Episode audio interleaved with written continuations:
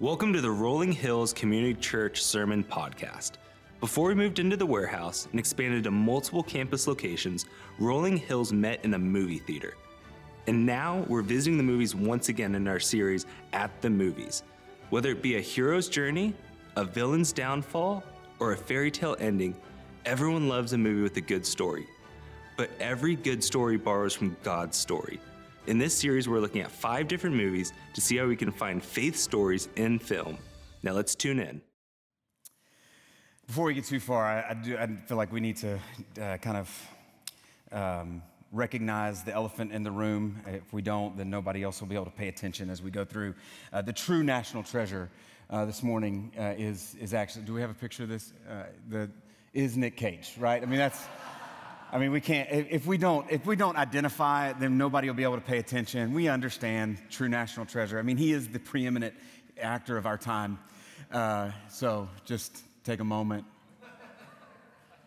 Yeah. All right. Now moving on. Uh, Romans chapter 12. If you want to grab your Bibles, uh, or your, uh, if you're looking at a phone and you're going to use an app on there, Romans chapter 12. We'll get to that in just a minute. Uh, but this, it, we, we're in this series. I know many of you have been around for uh, the past couple weeks to, to be a part of this and um, know that like this is, we're just having a good time, right? Uh, we're having a good time just kind of, and, and some the reasons why we're doing this series is just kind of a nod and uh, have a good time with the reality that Rolling Hills started in a theater. That's where we kind of got our start. And so uh, we, we just wanted to kind of go back to that and have a good time with those things. But oh, more than that, uh, kind of a second reason as we celebrate our 20 years over the next several months, this gives us a time just to kind of recalibrate and, and, and remind ourselves of the core purposes of the church right? And kind of those things that have been established as what the church exists for. And, and we talked about evangelism, discipleship, and fellowship, worship that we'll talk about today, and then ministry that we'll go to next week. And, and third, Jesus used parables. Another reason why we're doing this series, because Jesus used parables. He used stories to be able to uh, illuminate and kind of tell us, tell the, the point of a story and to kind of help people understand what he was teaching about. And we can, in the same way, I don't want to say that movies like National Treasure is a parable. It's not, right? I don't think we'd go down that line, but I, I, do think that we can use stories to teach us something, to kind of expose lessons in our lives that can kind of help us understand what God wants us to know. And then another reason is, and, and I think we've said this a past couple weeks, uh, Francis Schaeffer, a theologian, said this that art is a reflection of God's creativity. It's evidence that we were made in God's image, that God is the creator of all things right? There's nothing that exists that, that, on this earth or, or in, in, in space, all of those things, that nothing that exists that did not come from his imagination. So he's the creator of all of those things. Everything that we can see and taste and smell and touch and all everything, he's the creator. And on top of that, the Bible says that we were created in his image. And as, as image bearers, when we're creative, what we do is we reflect his glory. And so, in movies and in books and great stories and art of various kinds, there's a lot of times they mimic or they unintentionally or, or, intentionally they, they mimic or tell these biblical themes and, and narratives, or they, they put on display evidences of God's glory in small and in big ways. And so, we're using these movies to kind of help us do that. Another reason, and I haven't said this uh, over the past couple weeks, but I, I want to remind it because somebody reminded me of this a couple weeks ago, that one of the reasons why we're doing this is to kind of help, help us have tools for when we do watch movies, when we do watch shows and commercials, when we see things to like be able to identify and recognize some of the ways, subtle and not so subtle, that our culture and, and media and so, seek to influence our lives. They're telling a story of what life is, should be like. And so we need to see it through the lens of the gospel rather than the lens that they want to see it. Because obviously, we're going to talk about it in just a second, we can be kind of shaped into the mold of our culture without even knowing it if we don't recognize that that's happening. And so, trying to give ourselves these tools to understand hey, when I see something on that, that doesn't actually match up to what God's word says. And I want to be able to recognize those things when we watch those movies and things. So, back to our passage, Romans chapter 12, it says this that Paul writes to the church, to the Romans there. And he says in Romans chapter 1 of these passages that, that is Many know, if, even if you haven't been around the church, you may have heard this, uh, this passage before. It says, Therefore, I urge you, brothers and sisters. He's talking to all the Christians in Rome, right? He says, In view of God's mercy, to offer your bodies as a living sacrifice, holy and pleasing to God. This is your true and proper worship. Verse 2 says, Do not be conformed to the patterns of this world, but be transformed by the renewing of your mind, and then you will be able to test and approve what God's will is his good, pleasing, and perfect will. Let's pray together. Jesus, we thank you for this morning. I thank you for the songs that we have been able to sing and worship to you, God, that, that are songs that just remind us of your glory and your majesty, of your great name. I thank you for the times of worship that have happened as we've gathered in this room, and, and we've just recognized your presence and thanked you for your presence. And I thank you for the times of worship that have happened in the fellowship that happens among brothers and sisters in Christ. Because you say it is good and pleasing for, the, for, the, for people of God, for men and women of God to, to gather together, to fellowship and harmony. And so, God, we believe that it's worship, that you're honored when we gather together in this, in this place. We believe that you're worshiped as we open up your word and as we give later in the service as we pray for one another. God, all of those things, God, we believe it's a part of worshiping and honoring you above all. And I pray for just a moment as we open up your word and work through this, this passage, God, that you would speak clearly and that you would move us, move us to conviction in, in places that maybe we've looked to other things to worship rather than you. And you would draw us in that conviction back to yourself. And in compassion, move us to worshiping you in spirit and in truth as your word tells us to. It's in Christ's strong and mighty name that we pray. Amen and amen. So let's dive in. And in the beginning, I want to start with the definition. I think this is going to come on the screen. It's definitely on your worship guide there. It's just a, and I don't have any fill in the blanks on this one because I just want you to kind of read it and see it and have it for yourself because this is, this is a definition of worship and it's kind of a, a, a summarization of a multiple different definitions. So th- I can't say this is mine, but I put it together. So it's mine in some ways. It's, Anyway, so it's smart guys that said a lot of different things, and I just put it together in one spot. So I'll say it's mine, kind of, right? Uh, you can write T out to the side uh, if you want to. It says this that worship is, the, is our fitting response, or a fitting and continuous response of treasuring God by centering our heart's affection and mind's attention on God and humbly glorifying God for all that He is, all that He's done, and all that we do everywhere we are. That's a long definition. But it's the fitting and continuous response of treasuring God that we want to kind of start with. We'll kind of work through a little bit of these, these things, of, of this definition. And, and I want to say this just kind of as, a, as an aside. I, I, said this last week, and again, thank you guys for being willing to let, uh, let me jump up and be, you know, third string in, in the Franklin campus. And uh, it worked out well. Nobody tackled me. Uh, that was great. Uh, I didn't break whatever it was that went over like a ton of bricks there, and it goes over again here like a ton of bricks. So anyway, I thank you for letting me be there and, and you know watching on the screen. Uh, I don't love being there and being away from you, but it was it was a good time for just a minute. Uh, but I'm glad to be here uh, with you guys this morning. Uh, and I did say this last week there. If you're not a Christian, if you're kind of in this room, you're just kind of checking this out. Like, don't tune out just because we're talking about worship and worship is something that Christians do. I would say you're going to get to this in just a second. Worship is something that we all do. That you're all, we're all worshiping, whether or not you came in here and you sang songs and raised your hands and did that, we're all worshiping in some way. And when we talk about worship, this is a good time for you, if you're not a believer, just to kind of understand a little bit about what, what we talk, what, what Christians mean when we say worship.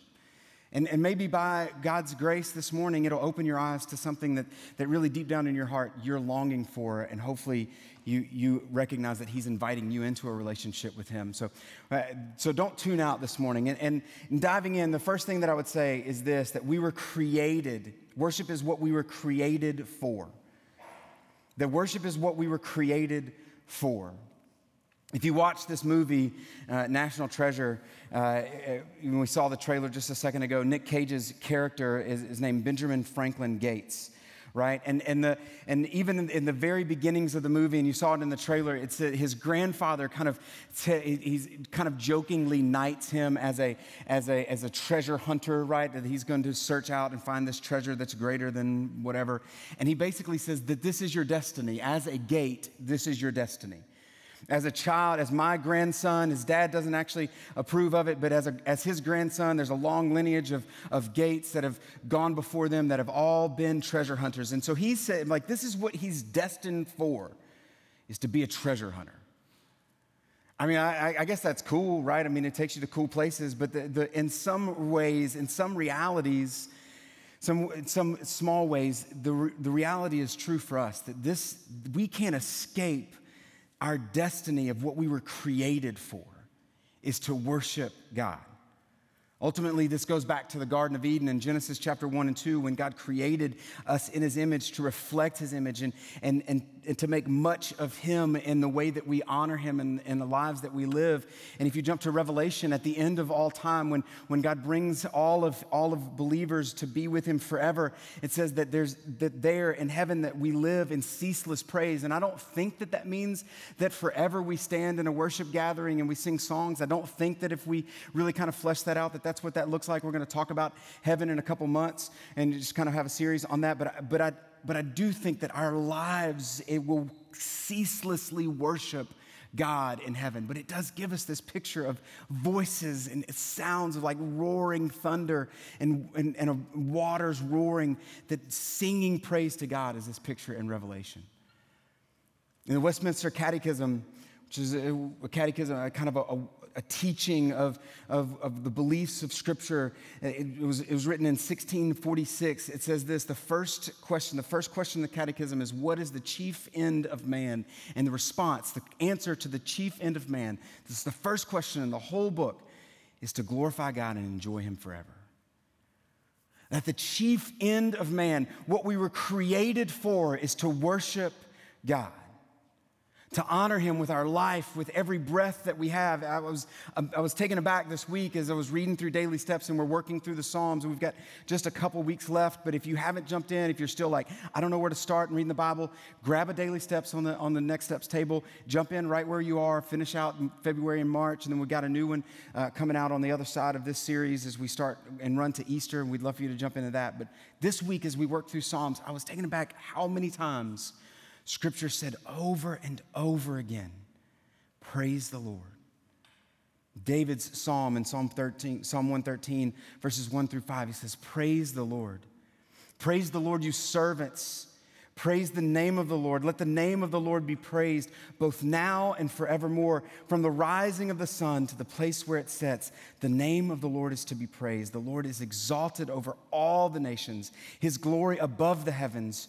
Who is like the Lord our God, the one who sits enthroned on high? Praise the Lord. Over and over in Scripture, there's just this refrain, especially throughout the Psalms, of just praising the Lord, making much of God's name and who He is and all that He's done, and, and not just who He is, but who we are in light of Him, and that our who we are and our design is to praise Him, that we were created for that, to lift His name up high. The problem is, this is what we were created to do, but in Genesis chapter 3, all of that gets messed up. It tells us in Genesis chapter 3 that Adam and Eve rebel against God and they eat the fruit that was forbidden that God had told them not to eat. And in, when they eat this fruit that was forbidden in the Garden of Eden, God is taken from the center of their worship and they put themselves in that place. Their mind's attention and their heart's affection go to themselves and to their passions and their longings, and, the, and, and, they become their object of worship.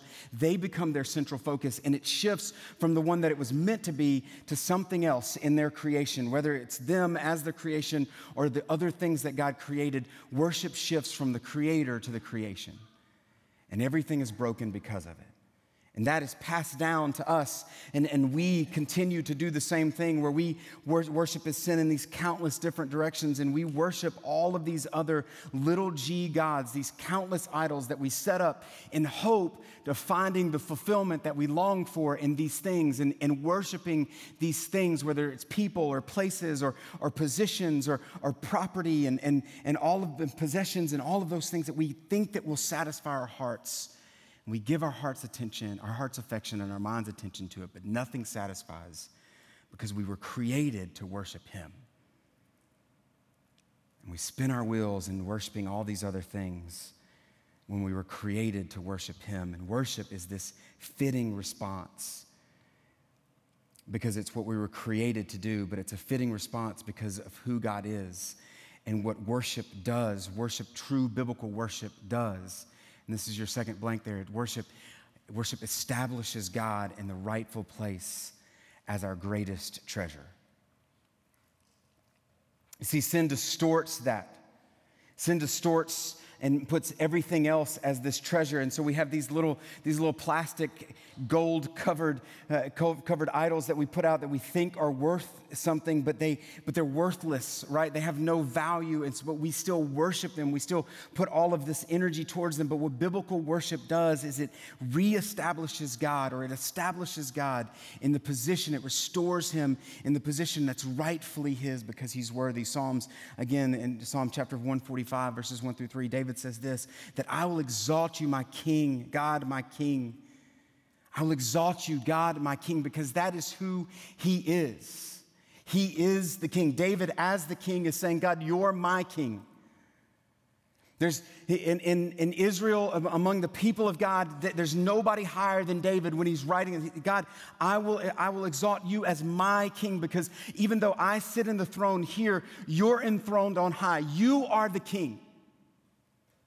I'll praise your name forever and ever. Every day I will praise you, extol your name forever and ever. Great, great Great is the Lord, and most worthy to be praised. His greatness no one can fathom. No one can fathom.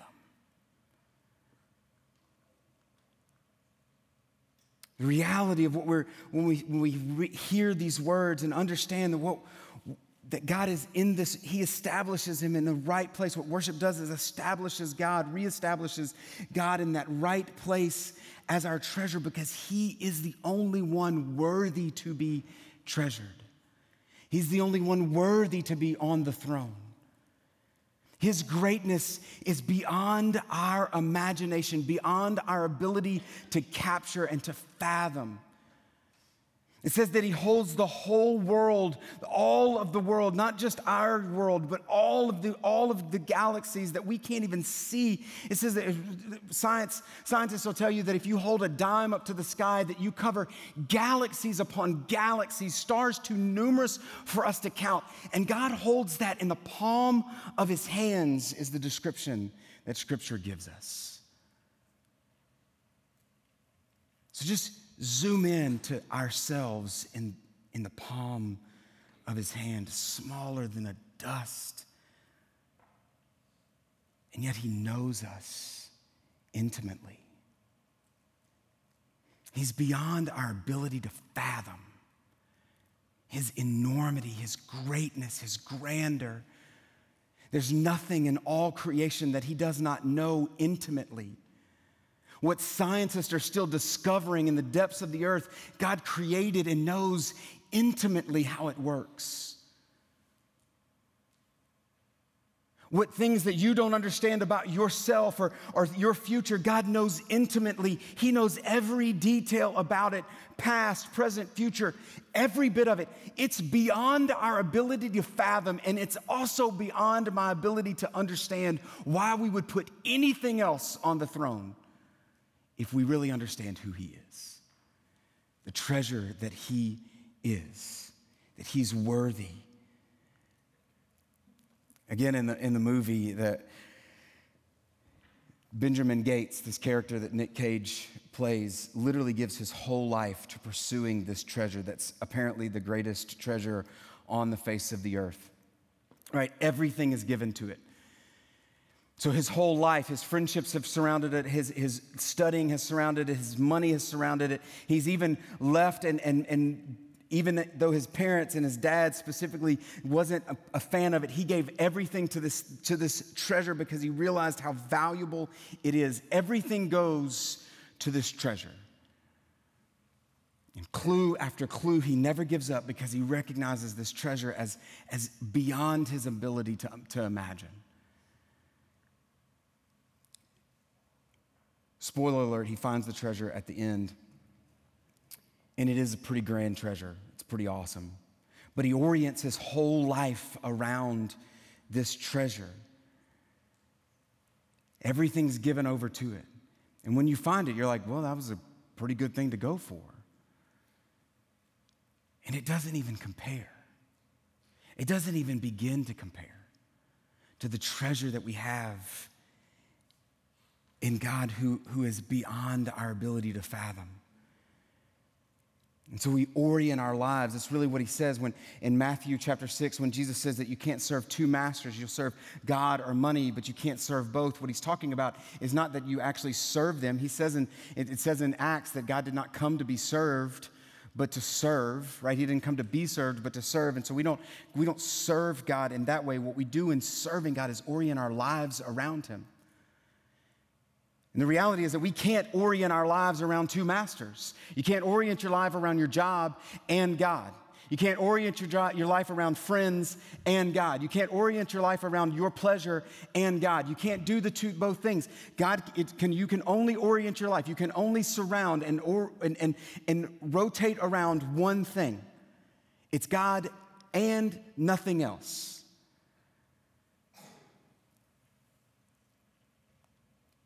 And the beautiful picture of worship is that it reestablishes God on the throne and says, You are the only thing that I'm going to orient my life around. In this moment, with the songs that I sing, but in all of life, I'm going to orient my life around you because you are the treasure that's worthy, because you're the only one who's able to give life and breath and everything. And I fix my eyes on you, put you in the rightful place. See, the, the throne that God sits on doesn't have room for two. It's not a love seat, it's a throne where one sits. And as we move to this next point, that, that I want you to hear that, that, that I can't be, I can't be on the throne of my life if I'm on the altar where God's word tells me to be. He is on the throne, and I'm where I'm supposed to be when I'm on the altar. And that's what it says that worship is a fitting and, con- and continuous response and an offering. It's a response, right? It's our, it's our continuous response. It's all of life. It's a fitting response. We've kind of already, and, and it's continuous. It's all of our lives. But it's, it's an offering. It's an offering that we bring before Him, that we lay our lives down before him. And, the, and again, in the movie, it says that, or it's a, a part of the movie is that ben, in, he finds this other clue and it leads him to steal the, the, Declaration of Independence. And, you know, like it wouldn't be a good movie if he didn't steal it. And there's this new love interest and they take him to dad house and dad's like, you know, whatever. He doesn't ha- he's not happy about it. But his dad gets frustrated when he says he found, uh, uh, he found the thing. He, found, he thought he found the treasure. He's like, no, it's just another clue. And his dad gets frustrated. He says, it's another clue that leads to another clue that leads to another clue. It's always a clue. It's never the treasure. His dad's just mad about the fact that there's just another thing. But in the reality, when we talk about worship, it's not a treasure hunt. It's not a continuing, it's not a continuous chasing after one clue after another. That's maddening, right? That would be maddening. I, I, I, would, I, would, I would lose it if I just kept finding a clue. What worship is, is a beautiful and continuous response we don't just worship and then check a box and be like, all right, I did the worship thing, now I'll move on to the next thing. Like that, we don't do it like the same way we do like school, where you finish math and you move on to algebra and you move it on to geometry, and then you just wish that you would have paid attention when you get to be an adult and you're like, I don't know how to do anything now, right? But it, it's not just a checking the box, right? Worship is a continuous response. But it's not chasing after something that we never get. It's the whole time worshiping the one who's made himself available to us. We get to experience his presence when we worship him.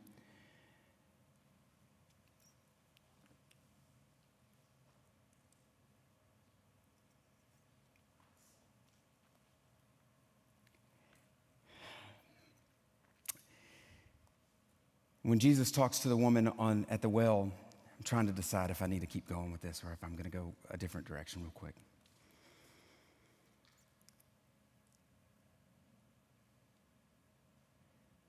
What God does, what Jesus does for a lot of us, is He flips our ideas on the head, on our heads when we talk about worship. He talks to this woman at the well in John chapter 4, verse 20. She says to him after this conversation that they have, and she realizes that he's a teacher of some sort, and she comes back and says, Our, our ancestors, because she's a Samaritan, she says, Our ancestors worship on this mountain, but you, you, the Jews, claim that you worship, the place to worship is in Jerusalem. And Jesus responds, He says, Believe me, a time is coming when you will worship the Father neither on this mountain nor in Jerusalem. You Samaritans worship what you do not know. We worship what we do know, for salvation comes from the Jews. Yet a time is coming and has now come when true worshipers will worship the Father in spirit and in truth. For they are the kind of worshipers that the Father seeks.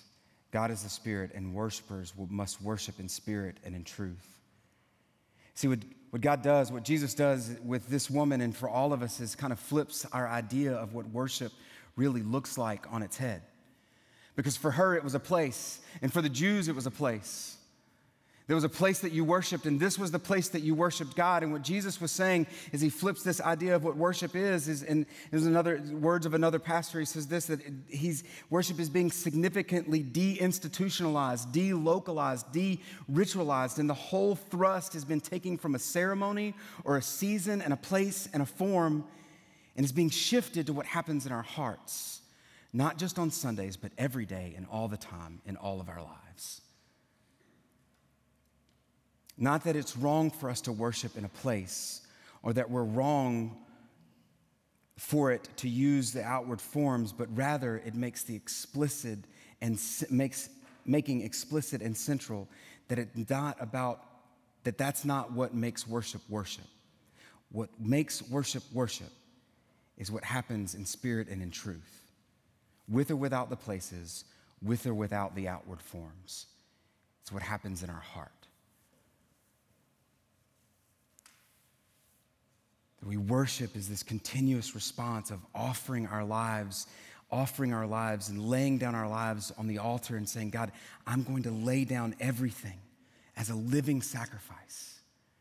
Jesus tells his disciples that whoever wants to be my disciples, they must deny themselves and take up their cross daily and follow after me. In the focal in our, in our passage in Romans, it says, I urge you, therefore, brothers, in view of God's great mercy, all that Christ has done, in view of all that Jesus has done for us, to offer your bodies as a living sacrifice daily, coming back to what Jesus says, daily taking up our crosses, daily laying down our lives as a, as a sacrifice, daily li- as a living sacrifice, offering ourselves holy and pleasing to God because this is a true act of worship. It's not about singing songs on a Sunday, it is that, but that's not all that it is. It's living a life that says, I surrender to you. I submit everything to you because you are worthy of my whole life. Not just Sunday mornings, not just an hour and a half on Sundays and maybe a small group. You're worthy of all of it. If all that he gets is an hour and a half on Sundays, and that's, that's given a little bit for some of us, right? Because maybe you don't show up until halfway through the sermon. so maybe 30 minutes is all we got. I'm not pointing at anybody specific. But the reality that, man, if that's all we're giving, then God wants way more. He's saying, I want all of it, I want your whole life. When we do that, worship transforms our lives and makes God's will clear. Worship transforms our lives and makes God's will clear.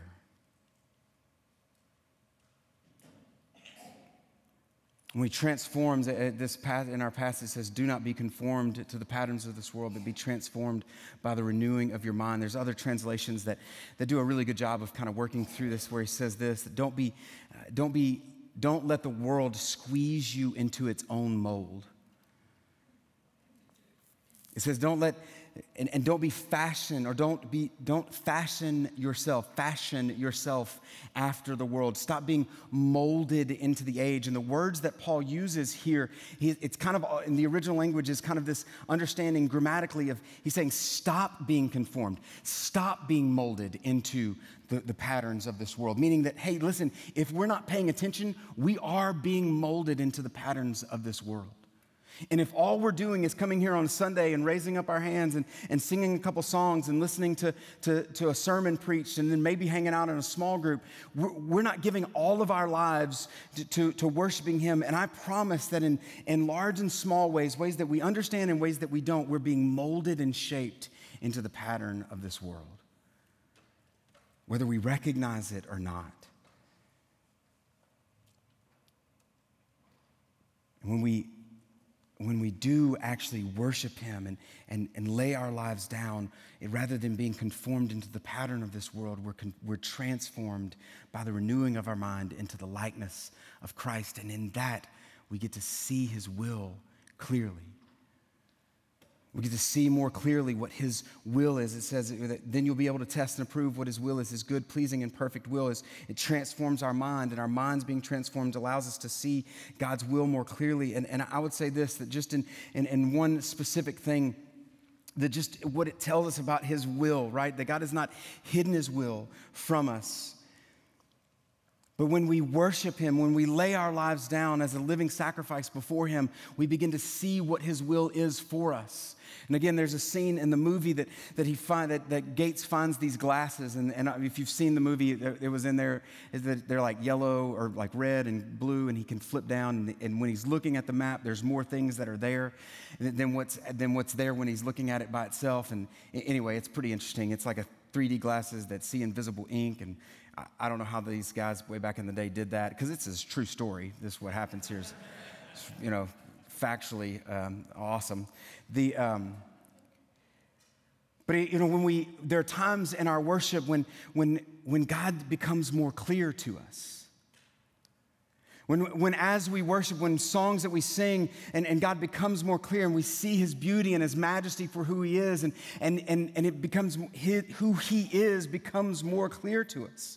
Maybe it's not in a worship set. Maybe it's in a moment of, of just joyful thanksgiving for something in the ways that He's provided for your family or, or, or the, that, that reminder of His presence in your lives of, of, of healing or, or His just nearness to you in a moment of chaos and, and struggle that, that you recognize and you see more clearly who He is. And we don't have to have glasses. It's not that He's hiding it from us. What He's saying is, hey, when you worship me, I'm going to let you see me more clearly.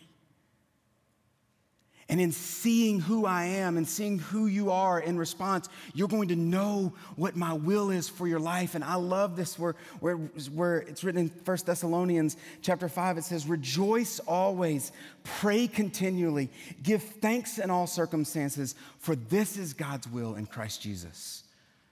For this is God's will. What is God's will? To rejoice always, to pray continually, and to give thanks in all circumstances. That sounds a lot like worship. At least two of the three do. So, you want to know what God's will is for your life, rejoicing and giving thanks in all times, in all places, no matter what, no matter what the circumstances. That's God's will for your life. And some of us, what I want us to hear is that you don't, we don't understand why we're so miserable. We don't understand why we have no direction in our lives. And the reality is because we're not worshiping the one that our hearts were designed to fix our attention on and our affection to. We're worshiping all the other things, thinking if we can just get these settled, then I'll get that settled. And he's saying, No, listen, if you want to know, if you want to find life the way that it was supposed to be lived, if you want to get out of this miserable rut that you're in, if you want to find direction for your life, here it is. Put me at the center. Your heart's affection, your mind's attention. I'm central. I'm the only one that's central. Give thanks, rejoice in all circumstances, or rejoice always, pray continually. Give thanks in all circumstances, for this is God's will in Christ Jesus. With just a couple minutes left, I'm going to invite the band to come back up.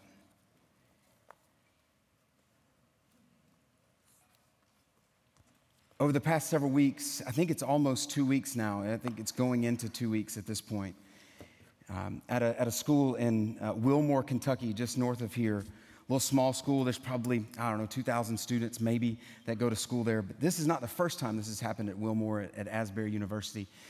There's been what has been deemed a revival that's begun as students at this campus begin by saying, hey, we want to seek the Lord. And so on, on Thursday, Wednesday mornings before chapel, before chapel started, when it was quiet in the room at 7:30 in the morning, I heard an interview with a young lady, a young freshman girl, who said that they would go in the chapel and they would just beg God to show up. God, just show up. Show up and work in our hearts and move in the lives of the students at, at Asbury University. And God did. Last third, last Wednesday, as they worshiped, and, and I watched the ending, it was nothing special. Like, honestly, as a, as a communicator, I was like, dude kind of fumbled the ending. There wasn't anything extraordinary about it. But they began to sing songs of worship to the Lord, and out of that singing, God made his presence really clear. His presence became really clear, and for almost or over two weeks now, those students, many students have stayed in that place, and there are, there's a two football fields worth of lines and overflow places where people are gathering and celebrating the goodness of God today. People who are driving all over the nation, from all over the nation, just to be there. And listen, you can be cynical about it. I've wrestled with it myself, but there's nothing cynical about God's presence showing up and transforming lives. If I'm cynical about that, then I need to retire from this job. I'm sure that there are people that are not there for good reasons, whatever. Actually, I know one of my good friends was there and he did not have good reasons for being there. And he and I need to have a conversation. But the reality is that God has shown up and repentance is happening and lives are being transformed. And there are special moments in all of our lives. Maybe you've experienced this before in your own life. Special moments in the, in, in the Celtic tradition where they call it a thin space, a moment in, in, in time or a moment, a place where, where God's presence is really, really near. There's a couple places in my life where our student, where our kids go to camp every summer, where our fourth and fifth graders go to camp. There's a, a place called Jonathan Creek Camp and Conference Center. There's something about that place that when I go to Jonathan Creek, God's presence is just near. The, the, the, separation between God, the, between the eternal and, the, and the, the right now is just really thin, and God's presence is really clear. And it seems like that's what's happening at Asbury right now. And I'm praying that right now, in this moment, and, and not, I'm not asking for God to pour out. If He does, like we, kids got to show up at school here tomorrow, but they'll work that out, right? That's awesome. I'm not anticipating us worshiping for the next two weeks, but I'm praying for the, for the, the like, for God's presence to be really, really clear as we sing and worship to Him. That the space between the eternal, the spiritual, and, and the flesh, that it would be really thin and we would sense God's presence in this room in a real way. In a way that in years that go by from this moment that when you ride by Riverside Elementary, there's this moment that you think, I met God in a real, real way in that place. And as we move to another place by God's grace in the next several months, that we'll have a spot and God will continue to do that in that place. And we'll, we'll walk into that and be, know on the front end that God is meeting us there. But I'm praying that right now, in this moment, that God meets us in a really unique way. That He opens your eyes to His beauty and His majesty. And if you're not a believer, this is that moment that I know that if you're not a believer in this room, you may be a little nervous right now. What if God does open your eyes? Listen, if He does, it'll be the most beautiful thing that you've ever seen. That He invites you into a relationship with And so I pray that He would open our eyes to see Him clearly. And that we would worship Him not in song, but in spirit and in truth. And it would not end when we close here and pick up chairs, but it would follow us out of this place and continue to transform our lives as we turn our heart's attention and our mind, our heart's affection and our mind's attention on Him and continuously lay down our lives as a sacrifice.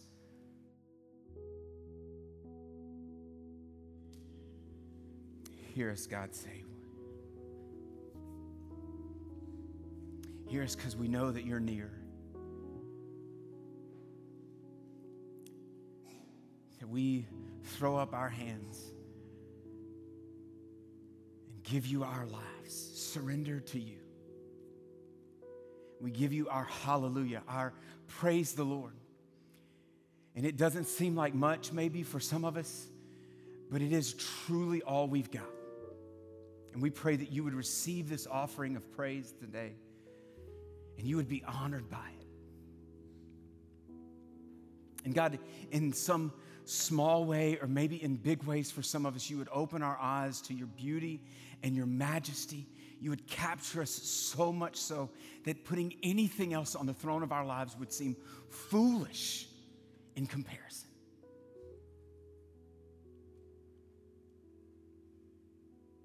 God, you would capture our hearts from the young and to the old in this room, from, from middle school and elementary school to senior citizens, God, and we would say, We give you everything, no matter what the cost.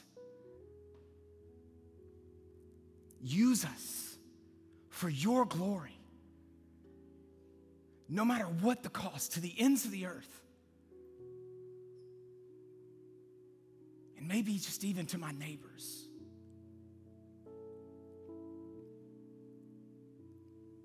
God, we love you. We thank you that you loved us first. When we were so unworthy of love, you loved us first. You've loved us best. Your lo- you love us always. Your love endures and it never fails. And we pray our confession of love would be evidence, evidenced in our lives of obedience to you. Not just in this moment, but God, as we exit this place until we gather again.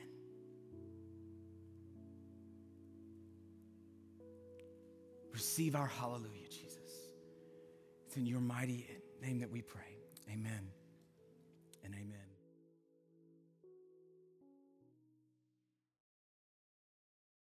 Thank you for listening to the Rolling Hills Sermon Podcast. Share this episode with movie lovers, friends, and family in your life. Make sure you subscribe to be notified so you never miss a sermon. If you're interested in learning more about Rolling Hills, download our Rolling Hills app, follow us on social media, or visit our website at rollinghills.church. The Rolling Hills Sermon Podcast is a part of the Rolling Hills Podcast Network, available on Spotify, Apple Podcasts, and Google Podcasts. Thanks for tuning in.